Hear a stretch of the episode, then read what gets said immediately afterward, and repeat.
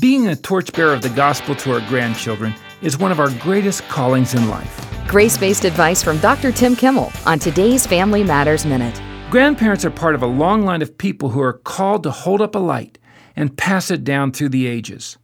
We aren't chosen for our skills or our intellects. In fact, neither of those are requirements. God can effectively use any grandparent, regardless of resume, to light the way for their grandchildren. Jesus told us to be the light of the world. He didn't say, if this fits into your agenda or aligns with your personal preferences, you can be the light of the world. He simply stated it as an expectation of following Him. Being a light to our grandchildren actually allows us to illuminate a future world that we will not personally see. I don't know about you, but that sounds to me like an extremely cool opportunity. More information about Tim Kimmel's book, Extreme Grandparenting, is available at FamilyMatters.net.